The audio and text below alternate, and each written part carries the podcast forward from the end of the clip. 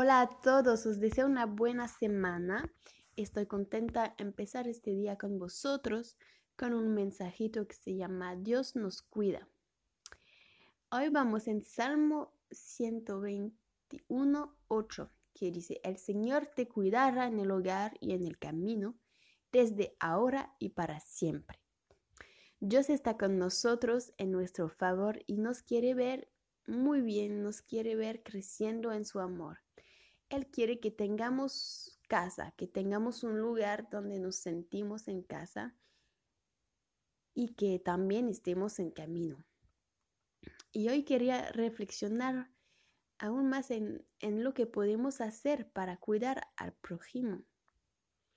Y nos podemos poner en esta posición de preguntarse, ¿qué hago yo para mi prójimo?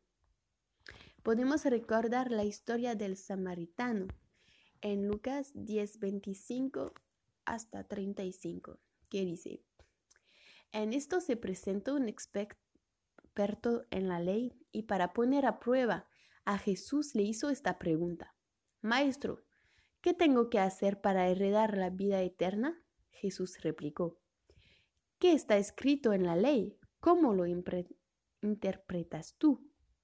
Como respuesta, el hombrecito Ama al Señor tu Dios con todo tu corazón, con todo tu ser, con todas tus fuerzas y con toda tu mente. Y ama a tu prójimo como a ti mismo. Bien contestado, le dijo Jesús, haz eso y vivirás. Pero él quería justificarse, así que preguntó a Jesús, ¿y quién es mi prójimo? Jesús respondió, bajaba un hombre de Jerusalén a Jericó y cayó en manos de unos ladrones. Le quitaron la ropa, lo golpearon y se fueron, dejándolo medio muerto. Resulta que viajaba por el mismo camino un sacerdote, quien al verlo se desvió y siguió de largo.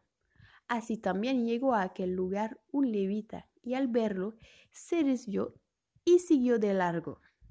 Pero un samaritano que era de viaje llegó a dónde estaba el hombre y viéndolo se compadeció de él, compadeció de él. Se acercó, le curó las heridas con vino y aceite y se las vendó. Luego lo montó sobre su propia cabalgadura, lo llevó a un alojamiento y lo cuidó. Entonces, quiero seguir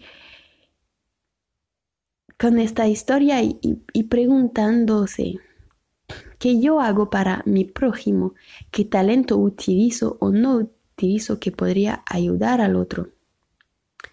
¿Qué puedo hacer para el otro? ¿Qué tengo para ayudar al otro?